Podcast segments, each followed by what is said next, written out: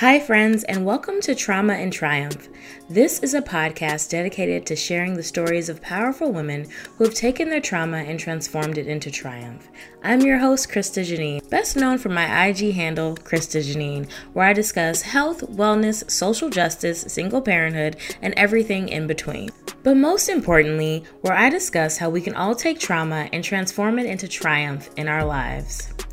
During season one, you're going to meet a variety of amazing women who have overcome tremendous obstacles, setbacks, and trauma to become the extraordinary people they are today. On episode five, we have Julia Sparkman, householder, podcast host, and storyteller. Before Julia moved on to motherhood, she was a full time yoga instructor, a marketing consultant, and a storyteller. Julia admits that since college, she had believed homemaking was the antithesis of feminism, and consequently, she entered into motherhood with strong feminist beliefs and zero homemaking skills. Once her daughter was born, Julia made the decision to be a stay at home mom until her kids went to school. Therefore, she enormously wrestled with her decision to stay home and she struggled with the domestic responsibilities of being a stay at home mom. After overcoming a birth that did not go as planned and 18 months of serious postpartum anxiety and depression, Julia realized that conscious motherhood is a wild, radical revolution, and she has devoted herself to telling her stories and the stories of other moms on her podcast, A Podcast for Moms. On her podcast and in everyday life, Julia is committed to creating a movement of moms revolutionizing the world through radical motherhood. Please help me welcome Julia Sparkman. Okay, well, I'm super, super happy that you're here and just diving right in. So, what is one trauma centered event in your life that strikes you as the most pivotal or one of the most pivotal? Well, first, I need to say thank you for having me, Krista, because I think the conversations that you're creating around trauma and triumph are so important, not only for me to be able to share my story, but other people to hear stories of other people who have gone through things. So thank you. And we've known each other for a bit. And so you probably have heard some of my story. So I'm just going to give like a quick background to those who are unfamiliar with me.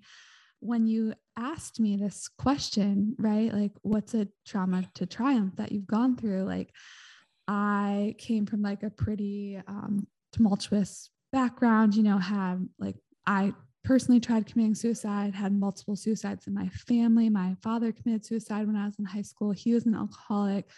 My mom had her own struggles. I've faced, you know, sexual violence. I'm sober, you know, so there's a lot of different things I could have shared on. And the one thing that was really, um, that I was like, what is my like number one trauma to triumph? And what it really comes down to is after I had my daughter, I experienced postpartum anxiety and depression. And for me, the trauma there was in the past, I had always had some kind of coping mechanism that wasn't always the healthiest. And for after I got sober, I used busyness and like life things. Like I distracted myself. Like I was always like doing something out there, like distracting myself was the best um, example I can give. And so my biggest trauma was finally having to sit with myself and finally having to be, um, to not fall back on, you know, like examples I give is when things were going like wrong in my life, I would um start a new job. I would quit a job. I would start a new job. I would enter in a new relationship, I would exit a relationship, I would do something like big. So I would focus on something different, right? Like I would make this huge seismic life change. And so I wouldn't have to deal with the feelings that I was experiencing.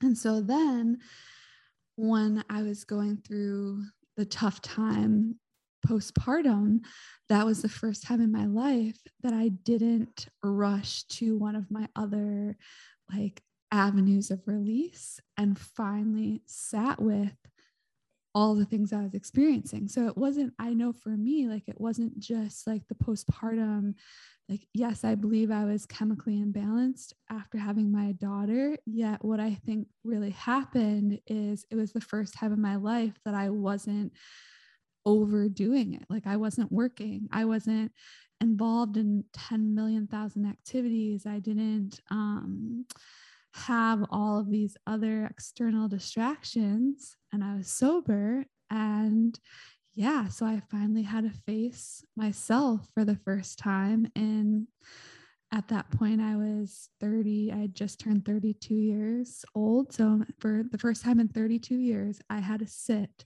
with exactly what i was feeling every single day until i decided i was tired of my own shit i was like can we swear on this podcast oh, yeah, yeah yeah you're fine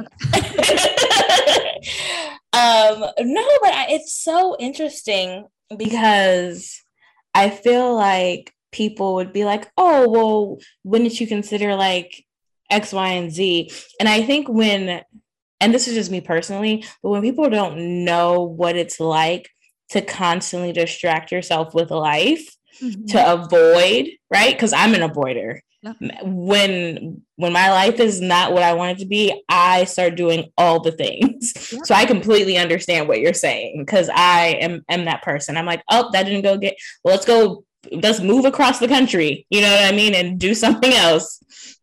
And I think for some people, they don't understand that, like, why that is triggering is because you do. You start to sit with yourself and relive so many aspects of not just your present, but like everything else that's happened in your past as well. So it's not just like one event, it's like the floodgates open. 100%. And for me, like personally, I had a lot of unmet childhood needs. And then when I became a mother, all of a sudden I was like, wait, how did how did they make those decisions? Right? Like cuz as a parent, I was like I would never do that. And while I have a lot of forgiveness and grace for my parents now, I had so much anger after she was born because I'm like, I can't believe that they made the decisions that they made having this like tiny little innocent baby like i could i just i was really i experienced a lot of anger and a lot of um, like all of my abandonment was re-triggered. Um, and yeah it was just it was so tough for me. And like i said like i got sober at 19 i had ran away from home when i was 17 like and lived literally like on the streets, like slept in a different place almost every single night for a whole year. Um, had had tr- like truly traumatic things happen in my life, but nothing was as challenging as finally not running or not self medicating or not um, overdoing to, like you said, avoid. That was it was so traumatic for me to experience yeah. just being. Yeah.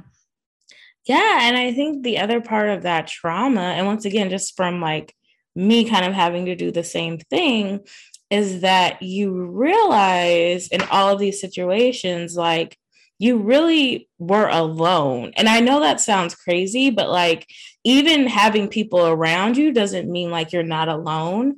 And I don't think people understand that aspect of it too. Like for me, what really started to unfold is like, how could nobody see what was going on with me you know? How like why was no one there to help?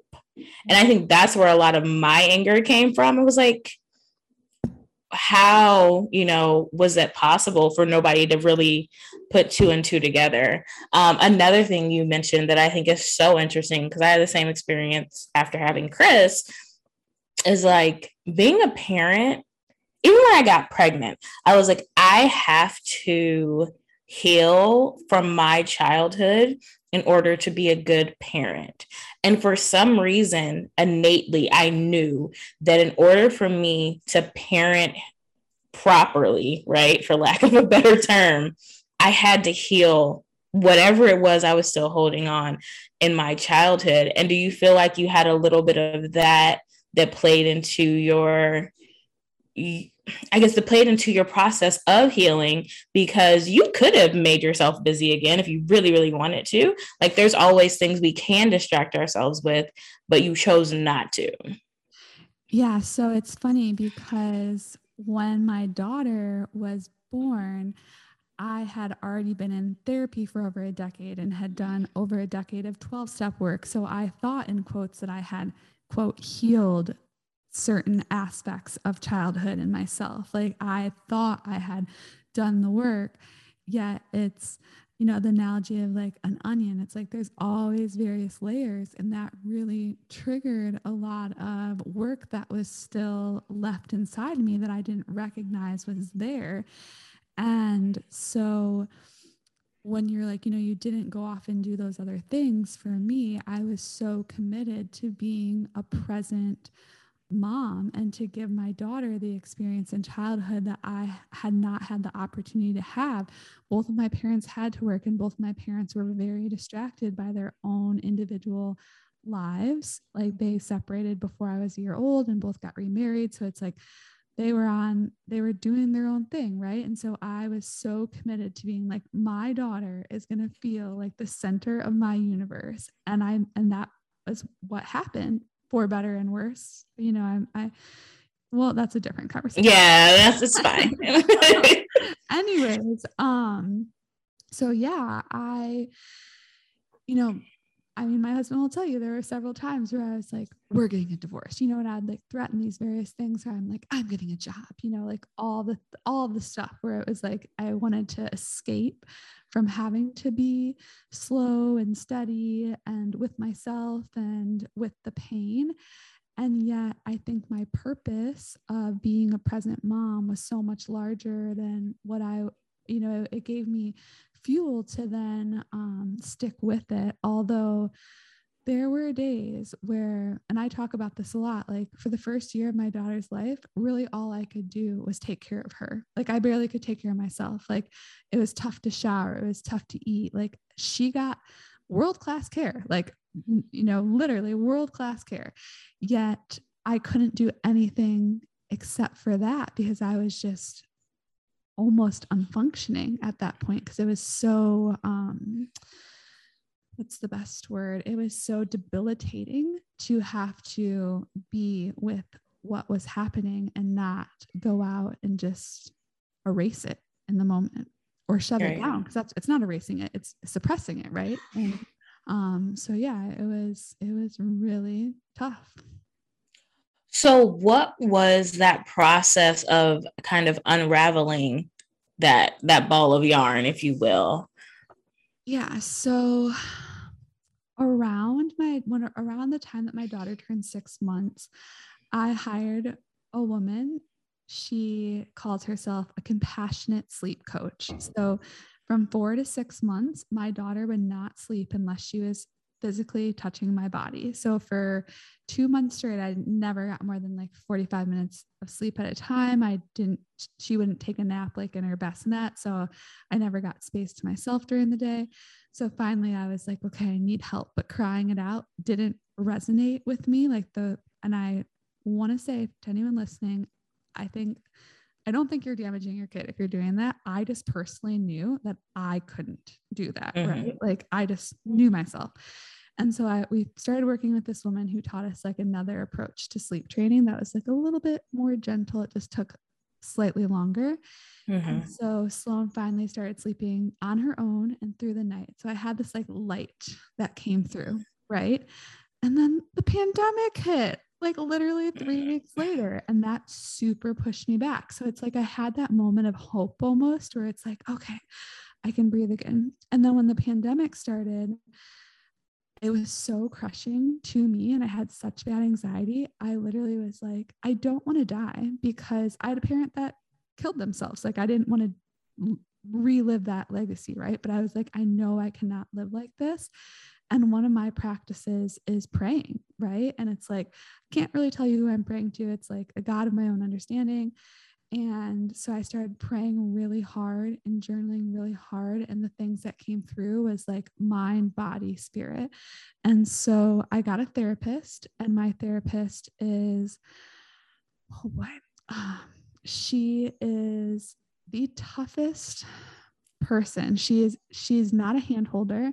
Um, started doing really deep work, almost like quote broke up with her like every other session, but started working with her once a week, had my like face held to the fire, like my whole body held to the fire with her. But then I took a gentler approach too. And I started working with another woman who was a, a spiritual counselor. And I was doing like Reiki spiritual work with her. Um, I started really committing to exercise again. I have always been athletic and I'm more or less like after I had Sloan, never, I didn't really get back into exercising until about like six or seven months in.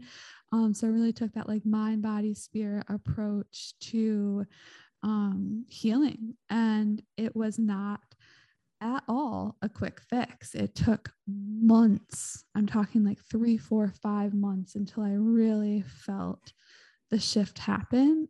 And then it happened it's like I, I stuck with i finally like put in the footwork and as we were talking about it's like i healed like two decades worth of stuck emotions and um, experiences that i was holding in my body in that you know four five six month period of time but it was a daily practice. It was a lot a lot of work yeah. No, and I love what you said about having um like a psychotherapist, right? And also a spiritual therapist because a lot of times people and it's so funny because I have friends that are Reiki healers mm-hmm. and they're like I can like fix your like energy, right? But if you don't do the work, it's going to come back. Like those blocks are going to come back. And I love that you incorporated the two because so often people don't. It's like people either just want to focus on, like, okay, I need to figure out why I'm hurting. Let's heal that, but not understanding, like, but that's still in your like body. And that's something I've always known. But I think recently when Christopher was in therapy, his therapist said that to me. She was like, when children experience trauma, it gets stuck in their body. Yeah.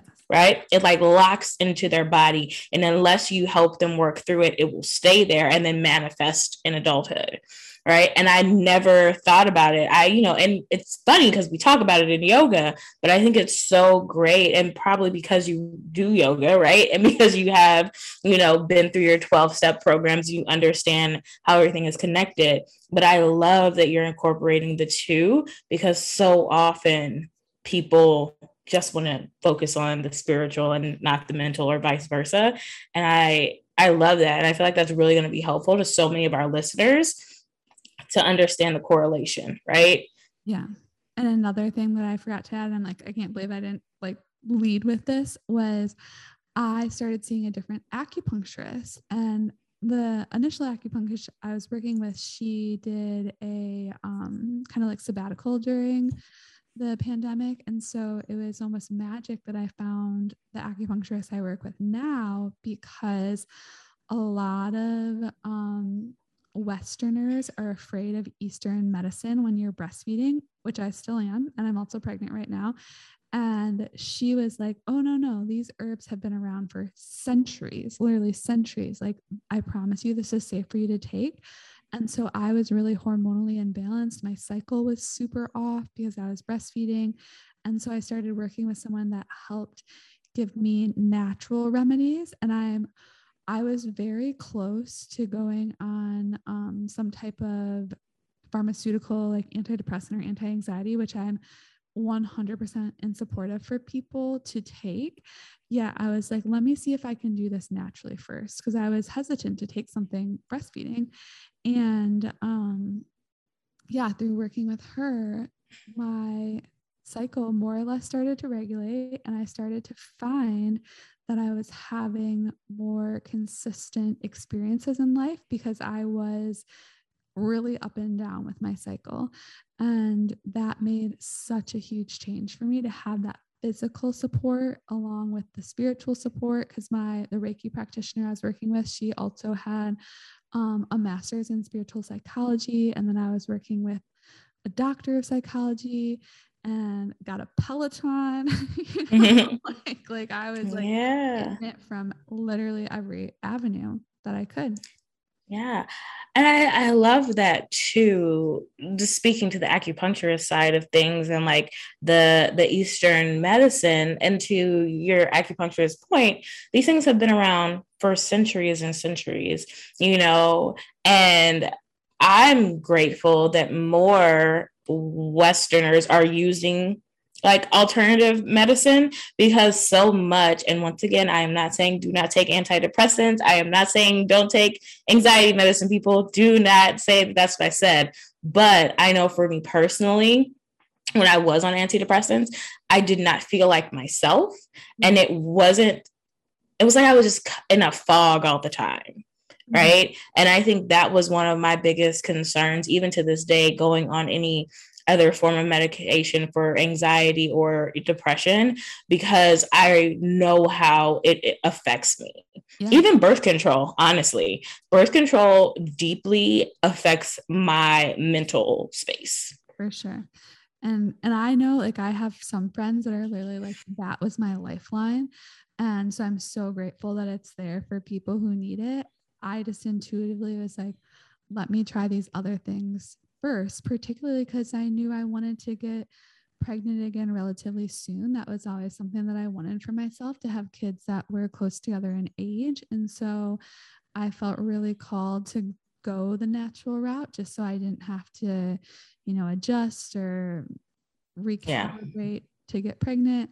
And yeah so that it was yeah it was just kind of I, I needed everything. Like had i only done one of those things i don't think it would have worked. I needed like the full spectrum. That's how bad off i was at that point. Well i don't even think it's bad off. I think you were just aware enough to understand that they're all intertwined. Like we all need that right? It's like we all need to really work on our holistic selves but society tells you to focus on one thing at a time yeah right like i don't i think how you, you approach this is a very natural and intuitive way to approach any healing journey. It is a holistic journey. And when you incorporate them all at the same time you don't have to go back and recalibrate to add something else in. For sure. Yeah. So thank you so much for sharing that. So from that journey and that experience how do you feel like you've grown spiritually mentally emotionally through that process so you had asked, you know, for me to share my my bio with you. And one thing that I talk a lot about in my bio is going into motherhood. I struggled because I very much surprised myself by wanting to be a stay-at-home mom because I have always been a feminist and I thought that being a stay-at-home mom was the antithesis of feminism. And so not only was I confronted with all of the things that happened in my past, I was also really wrestling with my identity and and um, having this huge like ego battle that was happening. And so moving through all of that, I think what I really walked away with is surrender and acceptance. And so um, I didn't notice how much I was trying to like fix, manage, and control my entire life prior to having my daughter. And that experience taught me that in life, like we can perceive something as good or we can perceive something as bad. But looking back, some of like the quote unquote worst things that happened to me, like five years later, I'm like, man, I'm so happy that happened. And I know five years from now, I'm going to be like, man, I'm so happy I went through that horrendously challenging time because now I have so much more grace for myself. I have grace for other people.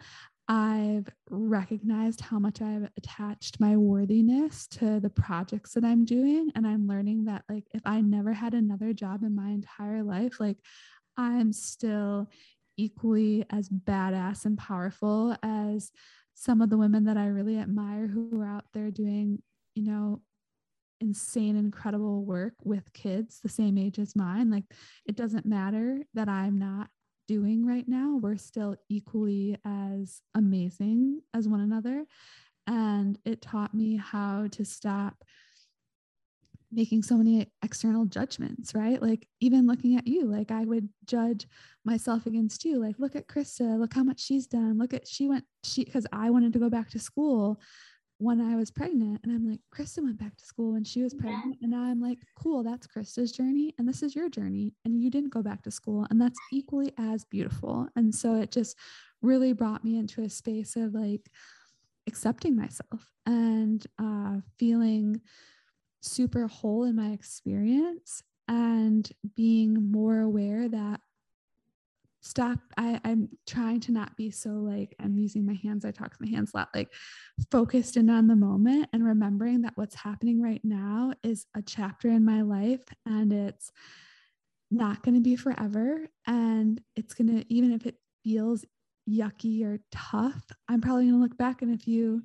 chapters in the future and be like wow that was so beautiful. And so it's just given me like such a great perspective and so much more like ease and peace in my life. And that's not something that I ever have had before now. Yeah. Oh my God. There's so much you just said there that's like, that really resonates with me. And there are just like words that just like kind of popped out. You know how when you're like watching a video and the words just start to pop out on the screen when people are yeah. talking? But like, so it was feminism um, when you talk about your worthiness, when you talk about grace, um, and then comparing yourself to people. And I'll kind of like just go down the line, but I think it's so funny because as feminists, right? Feminists, just like liberals, sometimes get caught in this idea of what they think is true freedom and independence for women, right? It's like this is what it looks like and this is the picture of what like a truly you know liberated and equal woman looks like. But in all actuality like truly to be free and liberal is to do what you want. For like like you know what i mean? If you want to stay home and raise your children and you have the ability to and nobody's forcing you to do it and it's not like you don't have other options but you're choosing this that is feminism you know what i mean sure. and it's it's packaged differently and it it looks like you know what we would consider to be like succumbing to the patriarchy but it's not if that's the choice you choose Definitely. you know yeah and one of my soapboxes right now is being a stay at home mom is not the same as being a housewife. Like that, I think a lot of people have grouped those two things together. And so I'm really leading the brigade of like, uh uh-uh, uh like I'm not a housewife. My husband, even though he works, like I work too, and you know, just in a different capacity, and he still helps out at home. And I'm not like, I'm not a 1960s housewife and, and yeah. i think that kind of gets confused sometimes for people and so yeah it's a choice that i'm making right now and i truly hope to eventually step back out of the house and do something in the world in a different capacity but like you said right now this is my choice and that's feminism having the ability to make a choice for yourself yeah, absolutely. And I love that. And I think there is so much value in, you know, staying at home and being with your kids and being a part of their formative years and and it's hard and not a lot of people can do it and i think once again when we start to get in the space of comparison it's it's almost like when people start to place judgment on others not even almost like it's when people start to place judgment on others and say you're not doing this you're not doing that it's because they're feeling less than in some area of their life right and mm-hmm. vice versa so when stay-at-home moms talk about working moms when working moms talk about stay-at-home moms it's like everybody's fighting themselves and it's easier to lash out on other people than to like deal with your own shit. 100% yeah.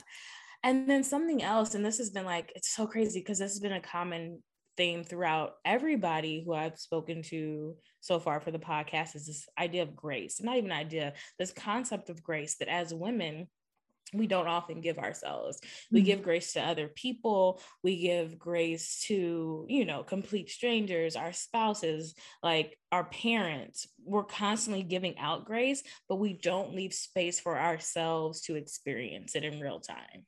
Yeah. And I love that that's something that you're learning through the process of your healing and not allowing what you do to to determine your worth yeah. Right. Yeah. And I think we all fall into that pattern too, especially as women. It's like, you know, you fight so hard to get respect and to get that position in, in space and time that you do start to attach yourself to what you're doing and not who you are. For sure. And I love that you're starting to detach yourself from that idea, right? Your value doesn't increase or decrease just because of your profession or what you're doing outside of yourself, you know? Um, but yeah, I that's so beautiful that all of that has come from from this situation. Because like you said had you not experienced it in the way you experienced it and really had to sit with yourself you may not have unfolded all of these things about yourself.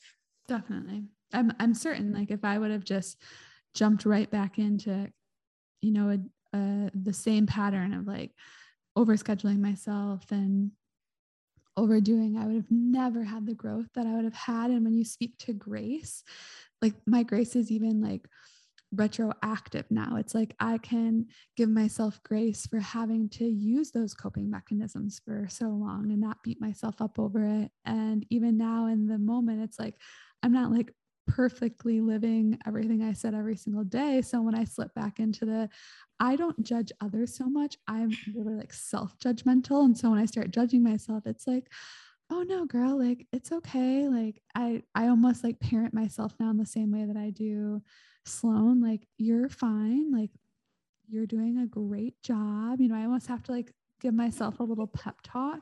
And yeah. that's grace to me and for me, right? Whereas before I used to just like self-flagellate all the time and and go off in spirals where now I'm able to catch myself a lot quicker and be like, oh no, like you're doing good. It's okay. Like don't get caught up on that.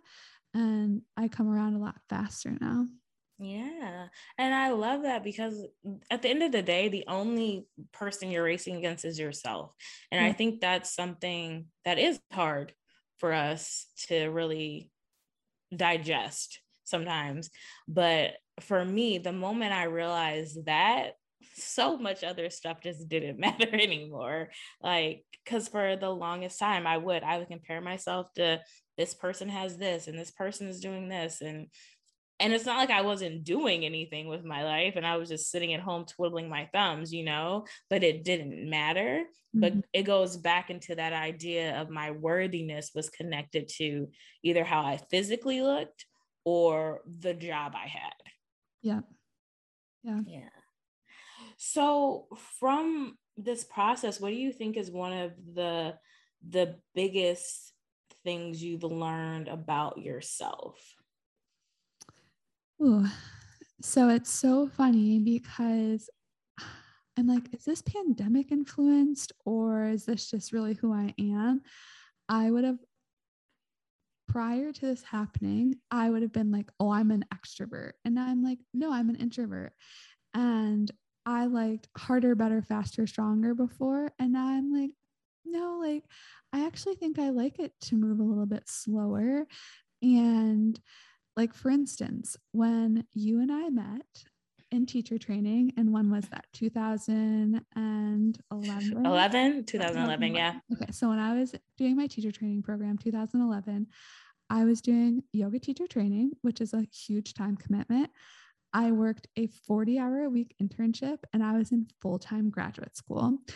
And who does that right? I mean a lot of people a lot of people do that. I shouldn't say a lot of people do that right? yeah. Now i'm like no freaking way would i ever want that life again. But that's that was my that's how i operated was overdoing because then i wouldn't have to face anything yeah. right?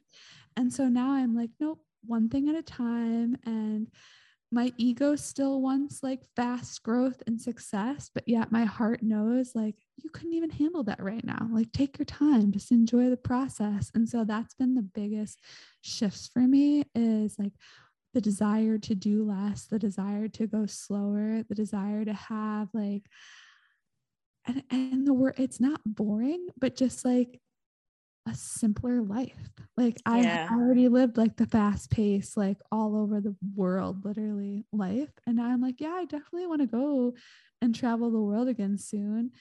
Yeah, I'll do that. And then I'll like take a lot of downtime, right? Like not like two two back to back world like international trips yeah. a month, which I've done before. And so I think that's been what I learned about myself is I need a lot of time alone. I want to move slowly. And I'm not as grandiose as I thought I once was. Like, I really like it to be a little bit like simpler. Some people yeah. might call it boring, and I'm okay with that. well, you know what's so funny is so I I've always known I was an introvert, but because of like the family I grew up in, I I knew how to be an extrovert. But like this pandemic for me, and I feel like uh, sometimes I'm a party of one. I loved it. I was like, yes, I don't have to leave my house and engage with people. And now that I'm having to do it again and do it more, I'm starting to get anxiety because I I'm out of practice and I really don't enjoy it as much as I think people think I do.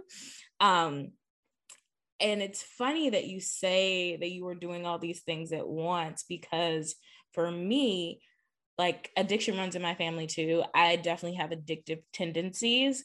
And when I am like in hyper mode, I'm addicted to the thrill of doing all the oh, things. Oh, yeah. Right. It's like that's how my brain works. Yes. It's like, yeah, I can do all the thing. And then it's like, it's almost like a dopamine hit when you get everything done. Oh, you know what I mean? Literally, like that from a chemistry perspective, that's exactly yeah. what it is. Yeah. Yeah. So I I totally get that. And I think for me, what I'm hearing is you're no longer seeking that adrenaline rush, mm-hmm. right? It's like you're good with just like not having your heart pumping at like 5,000 beats per minute anymore and just really sitting in who you are. And to your point, it's because you're not avoiding who you are anymore. Yes. Yeah. And that's, oh, go ahead. I was saying it's, I don't need the external validation. Well, I want it. I still like crave it at times, but I recognize that, like, oh, going out there, putting myself out there, being seen, that's not going to do what I need it's not going to do what I want it to do. Like I recognize yeah. that, um, for instance, like with going out to an event just to like be at the event. I'm like, I don't be at that event. I'm not going to go to that event. And like, it's, I'm not only going to go to an event if I really want to go to an event. But before I would go because I was like, oh, I need to be at that event because I, because it's important to my like network or whatever. It's like, no, like, I don't want to go. I'm not going to go. Right. Yeah. And same thing, like I started a podcast, which I do love it. But this week I decided I'm only going to put out two episodes a month because I don't want to push myself. Like, I don't like, I want it to grow because I believe in what I'm doing, but I, I don't need it to grow to feel better about myself anymore, which I used to. Like, I would have forced it. Whereas now I'm like, I'm 21 weeks pregnant. I have a toddler. Like, why am I stressing myself out? you know? And it's like, yeah. prior to this, I would have just like stayed up late, w- woke up early, like done what I needed to do to like have it grow. And now I'm like, nope, slow and steady. Like I want to do it because I enjoy it, but I don't need to like break myself to do it because that success is not I could I've been successful in things before and still felt shitty inside. And that's what I've learned through this is that I like me feeling good about myself is coming from the inside, not anything I'm doing on the outside. Yeah, I love that. And it's so funny that you say that because I remember your first podcast that you had, and both of us, and I think it's so funny because we're both like super type A people. We re recorded that episode like two or three times. Yeah. so we could like get it done. And I think for both, because one of my friends asked me at one point, she was like, Why is this so important to you? Like, why are you trying to get this done so bad? And I was like, I don't know. and not that I didn't like want you to have the episode and I didn't want to be on it, but it was one of those moments for me where I was like, why are we forcing this so hard? And both of us, right? Yeah. And it's like now it's like, okay, if there's like something off a little bit, it goes out. But it's before I was like, oh, like everything needs to be perfect. And I'm just not there anymore. Yeah, and I love that. And also, both of us were a little crazy on that one. I'm gonna be honest. Like looking back at back at it, it's like, and it's so funny because it's interesting that you bring up the fact that you're pregnant now because the reason why we didn't try to re-record that for the third time is because you found that you were pregnant with Sloan. Yeah, that's probably sounds about right. Yeah, no, I rem- we were talking because we were trying to figure out when we were going to re-record, and it was the same day that you went to the doctor and like confirmed that you were pregnant. Like I remember that conversation. I remember exactly where I was. I was sitting outside of Starbucks and I was like, yeah, it's fine. Go have a baby. Like go be happy. you know what I mean? Like and I think for me that was really like a, a wake up call for me eh, because I remember it so vividly and for me to be like, there's so much more in life than like just having tunnel vision sometimes. Sure. And I get caught in tunnel vision. So if there's somebody else who's going through a similar situation, what would you like advise them to do or encourage them to kind of sit in their in in their mess for lack of a better term? Um, I think it's kind of everything I said that it's like going to therapy would have not that would have not been the only fix or going to acupuncture would have not been the only fix. I think that when you're having that like true existential where it's like there wasn't one specific problem right? It was just like a lot of things manifesting. I needed to have all of the uh, everything right? And i recognize and i talk about this all the time like how effing privileged i was. Like i almost want to say the full word because it's like I had resources that enabled me to have all those experiences at the same time. So if someone listening is like, I mean, I'm fortunate, like acupuncture is covered through my insurance. So I only have to pay like a small copay. Um, the most expensive thing that I did was actually the Reiki, like, cause that wasn't, you know, it's like my therapy was covered by insurance. The acupuncture is covered by insurance. Um, my husband gets to pay for our, part of our Peloton membership through his work because they give like write offs for like gym membership. So it's like I had a lot of support, right? So it's like if that's not accessible to you, it's like try to find other ways that you can meet those needs, right? Like maybe you go to like a community acupuncture clinic. Maybe you're going to, maybe acupuncture isn't for you. Maybe it's like you're doing like a breath work circle, you know, maybe you're going to like a community circle gathering, just some way where it's like trying to tap in like mind, body, spirit, because all of those things are interconnected and just trying to approach one side or going through one avenue, I think that it just doesn't do, you will not do yourself justice. It's like you have to hit all the marks to really see a shift or a change. Yeah, I I love that. And I love you pointing out the fact that you know you were in a situation of privilege and not everyone is, but there's still all are alternatives when you don't have access to to everything at once there still are ways that you can experience those things um and some of the ones that i love and i'll put these in the show notes is like open path collective where it's a sliding scale for therapy the same with betterhelp um, and there's so much online as well and like do your research don't just follow anybody by any means but even like you said like community circles. Like you would have to do a little more research, but it's out there for you. And healing is such an important part of life that you have to do it holistically. For sure. So, for family and friends trying to support someone through a healing journey or also just through postpartum, what advice could you give them? Ooh. It's like this might push some people or like rub people the wrong way. However, um, don't be like, it's okay, you're okay, or like, look at everything you have. Like, just be grateful for what you have. Um, people would say that to me, or like, for instance, I had when Sloan was born, um, when I went into labor, it triggered preeclampsia. And usually that right after delivery, your blood pressure goes down. It's a high blood pressure thing. Mine didn't. So I had to stay in the hospital for five days. And that was really hard on me. I'm not good in hospitals. Okay. And everyone was like, well, you have a healthy baby. That's all that matters. It's like, nah, that's not all that matters. And so, what I really always suggest to people is be like, yeah, that's so hard. Like, validate the person's experience yeah, it must be really challenging right now to experience what you're experiencing. I'm here for you.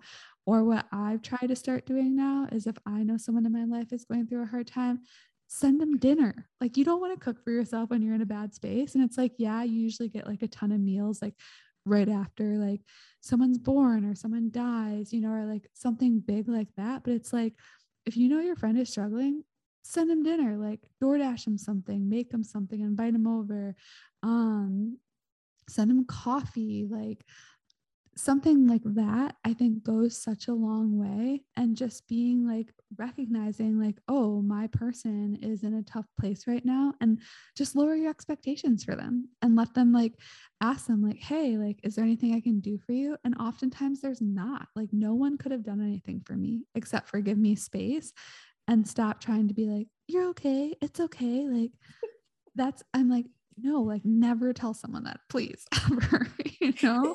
Like it's, it's not like don't commiserate necessarily but just like validate like yeah i see you having a really hard time. If there's anything i can do i am here for you. And just that's i think my biggest um suggestions for people it's I, i'm started smiling as soon as you said that because i i promise you almost everyone so far has said something similar and i think we are in this weird space of toxic positivity yes like oh my God, if you're not chipper all the time and saying all the 10 things you're grateful for, then you must be ungrateful and negative. And it's like, no, I'm just living real life. Mm-hmm. And real life is not always positive. Like, right. that's not even a, a real human experience, you know? And I love it that you say that because people immediately want to say something to make you feel better. No. And they completely lose sight of practical things yeah. like buying somebody dinner. you know what I mean? It's like, and it's almost as though they just want to say something to say they said it and they want to do the things that they want to do that they think will help, right? But it's to your point, ask the person what they need. And if you cannot provide it, then just let them be. Yeah. Yeah. And like, and sometimes it's like there's nothing that can be done. And just like, I think for some people, when your friend or loved one is going through a hard spot, it's almost like a mirror to you. And so it can make you really uncomfortable. So you want to fix it, right? Because you don't want to have to look at your own stuff. And so it's almost this like triggered reaction of like, I need to make them better because I don't want to. I don't want to have to face what they're facing right now. And so I think that just reminding ourselves that it's okay to not be okay and to give people space to not be okay. And obviously, if someone's like in danger of self harm or doing something that's like, you know, like abusing drugs or alcohol or putting their children or other people in danger, like that's maybe when you like step in or a little bit more like not yeah. aggressive, but like, hey, like your behavior is concerning to me. But it's like if someone's just going through a tough time, like just show them love and t- don't try to fix it because you probably can't. Yeah. No, mm-hmm. I love that so much. Much. So, final question. Yep. What would you tell someone if they ask you what a journey of trauma to triumph looks like? Ooh, that's a great question. Journey from trauma to triumph. I feel like it looks like really messy and not a straight line, right? It's not like you're just like walking this straight line. I feel like I'm, again, I'm using my hands a lot. It's a zigzag. You know, it's like you're going forward, you're going back, you're going forward, you're going back. And then eventually you get to a space where the triumph happens and then you start all over again right you know like and maybe it's not as intense as it was in a time before but it's not like you're just walking this path where all of a sudden it gets easier and it stays easy it's like you walk the path you gain a little bit and then sometimes you backslide and then you gain a little bit more and yeah so it's it's a uh, up and down, side to side, all over the place. And then eventually one day you're there and it's like, wow, I'm okay. Yeah. Oh, I love that. I love that a lot. Yeah, because it is. It's a it seems like a never-ending journey, but eventually you do get get out of the fog and it's nice. And to your point, you know, we're always constantly growing and evolving in those moments of growing pains that push us to the next stage of our life are going to continue to come, you know? And the more we do it, the better we get at it. For sure. Yeah. Oh, I love that. Okay. Any final thoughts before we go into our fun part that's light and airy? Because I always like to end the episodes on an up on an upbeat, you know, um, note. So anything else you want to share before we kind of transition over? No, thank you so much. It was really fun to have this conversation. I I like I'm a deep person. I like having serious conversations. So I'm like, yeah. this is great. So thank you. Yeah, no, and thank you for coming. And and I always enjoy our conversations. So it I knew it was going to be a pleasure um, even before like we started. And once again, and I tell this on every episode, but I never know what any of my guests are going to say to yeah. the the answers. I just give them the questions so they can think about it and I'm like, just send me your bio and how you want me to introduce you. And that's that's all I get. Yeah. So I love having these open and honest conversations with real women who have experienced life on such a deep and impactful level. And quite frankly, it's at a young age. And I know it's like, oh, we're in our 30s, but like we still have so much life to live. And even before this point, it's like we've lived so much life that got mm-hmm. us here. And it does it changes your perspective on the world and how you engage with others especially when you're intentional about the way you live your life right? Definitely yeah. Yeah. All right fun time. Let's go lightning round. what's one thing that you're most proud of that you achieved in life? Oh by far my sobriety. The rest of my life would not be possible without it. I'm a true addict and alcoholic like to my core, and I am so proud to be sober. I love that. And I'm proud of you too. That's um, that's a long time. 19 to what are we 33 now? Yep, that's how old we are now. I'm 34. Oh, well, there you go. Mm-hmm. All right. I don't think I knew you were older than me. Well, I'll be 34 too. So I think that's really what it is. Is I'm actually almost 34 too. uh, what's your number one goal for 2022? Um, to have a healthy baby boy. Yay! Yeah, and hopefully at home. And I and I hate saying I want to have a healthy baby boy at home. I'm trying for a home. Yeah, birth, so that's manifest it. Yeah, that's yeah. Yeah, I fully support that. I always said after I had Chris, if I had any more kids, I would do a home birth because the only thing I really did not like about my labor and delivery was getting in my car and driving to the hospital. Oh yeah, yeah. Um, where do you see yourself in five years? Oh, this is such a hard question for me. And where I see myself in five years is doing something that I really love that allows me to be just of service to other people.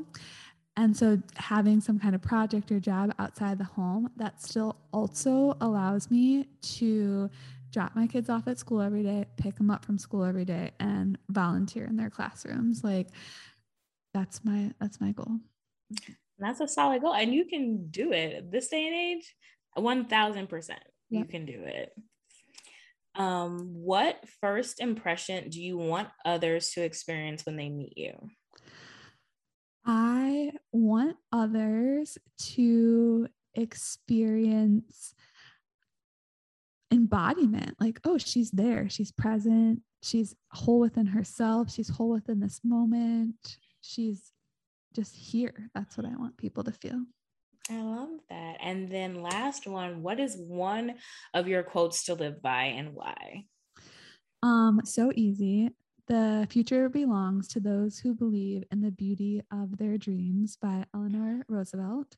And I am so drawn to that quote because it says, you know, the beauty of their dreams. And sometimes I feel like we can get stuck in the practicality of our dreams. Yet, those of us, sometimes I'm good at it, sometimes I'm not, who can hold on to the beauty of the dream that they hold, the future. That's when you get the, it in your future, is when you can really believe in the beauty instead of worrying about how you're going to do it. Yeah. Oh, I love that so, so much. Well, thank you again for hanging out with me and having these deep conversations. And where can people find you? Where can they find your podcast? Share all the things. Yeah, so, everything. Um, I have like a love disdain relationship with Instagram. So it's like some days I'm on, some days I'm off. I'm hoping to start a medium blog, but right now I'm most active on a podcast for moms on Instagram and then um, a podcast for moms. You can find that on any platform that you find your podcasts, um, a podcast for moms.com. We have an episode, you're the second uh, episode of a podcast for moms. So if you're listening, definitely go check out my conversation with Krista because it was super inspiring and one of my faves. And yeah, I'm going to be um, falling offline in early 2020 when I have my baby.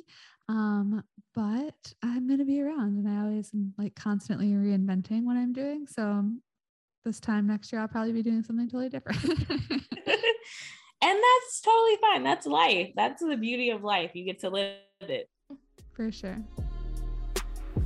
And there you have it, friends. Another episode of Trauma and Triumph. Thank you so much for joining us again this week. And if you're liking what you're hearing so far, feel free to subscribe on iTunes, Spotify, or Amazon Music. See you next week for another triumphant story.